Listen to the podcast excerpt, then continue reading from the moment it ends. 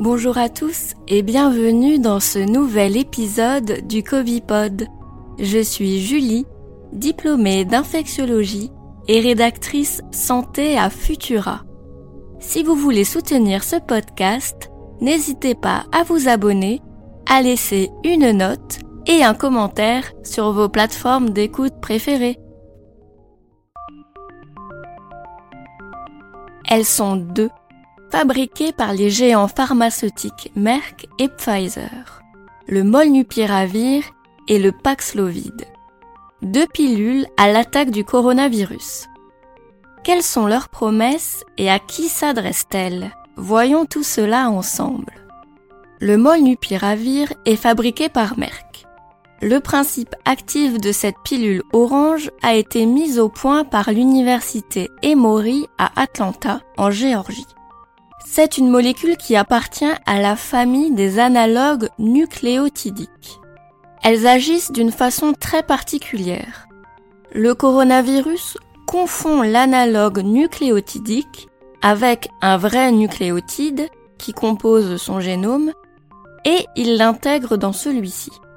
Sauf que ces molécules empêchent la réplication virale comme des plots qui lui barrent la route.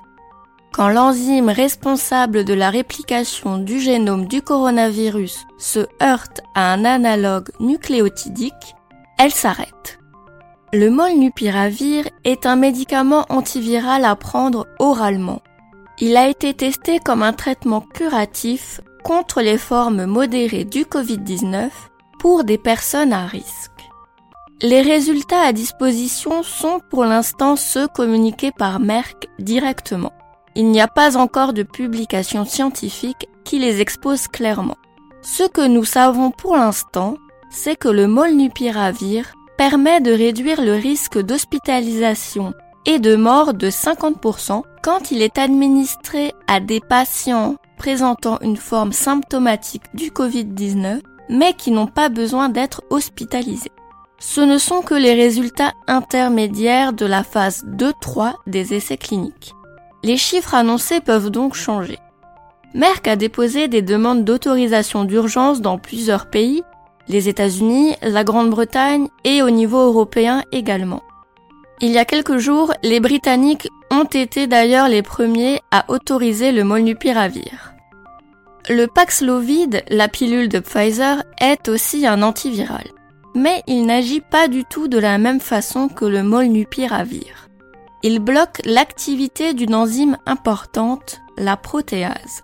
À la fin de son cycle viral, le coronavirus construit les protéines nécessaires à sa construction.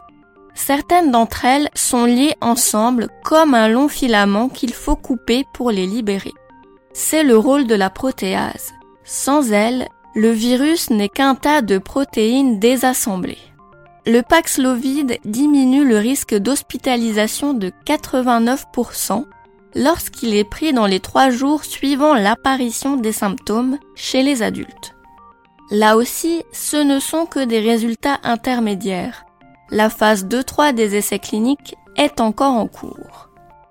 Nous ne savons pas encore tout sur ces deux pilules, notamment sur les effets secondaires potentiels, donc je ne peux rien vous dire à ce sujet.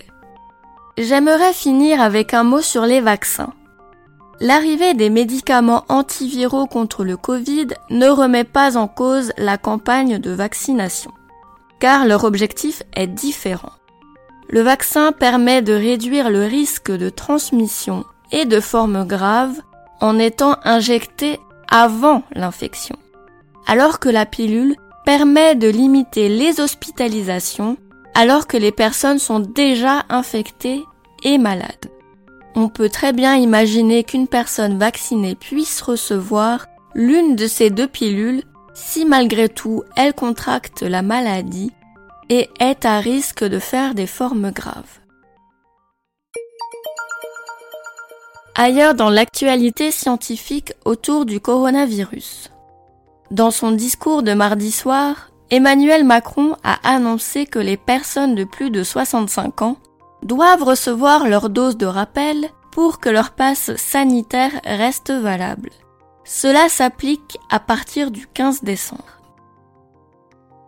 Désormais, 80 départements français ont franchi le seuil d'alerte de 50 cas pour 100 000 habitants. En conséquence, le masque à l'école est à nouveau obligatoire sur le territoire. Merci d'avoir écouté cet épisode du Covipod. Grâce à la vaccination, l'épidémie de Covid-19 décline, mais nous ne sommes pas à l'abri d'une nouvelle vague épidémique, comme la situation actuelle le laisse présager. Les gestes barrières restent primordiaux. Pensez toujours à bien porter votre masque sur votre bouche et votre nez et à vous laver régulièrement les mains au savon et à l'eau.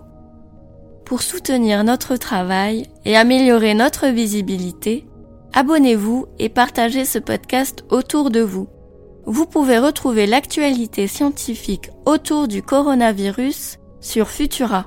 À très bientôt!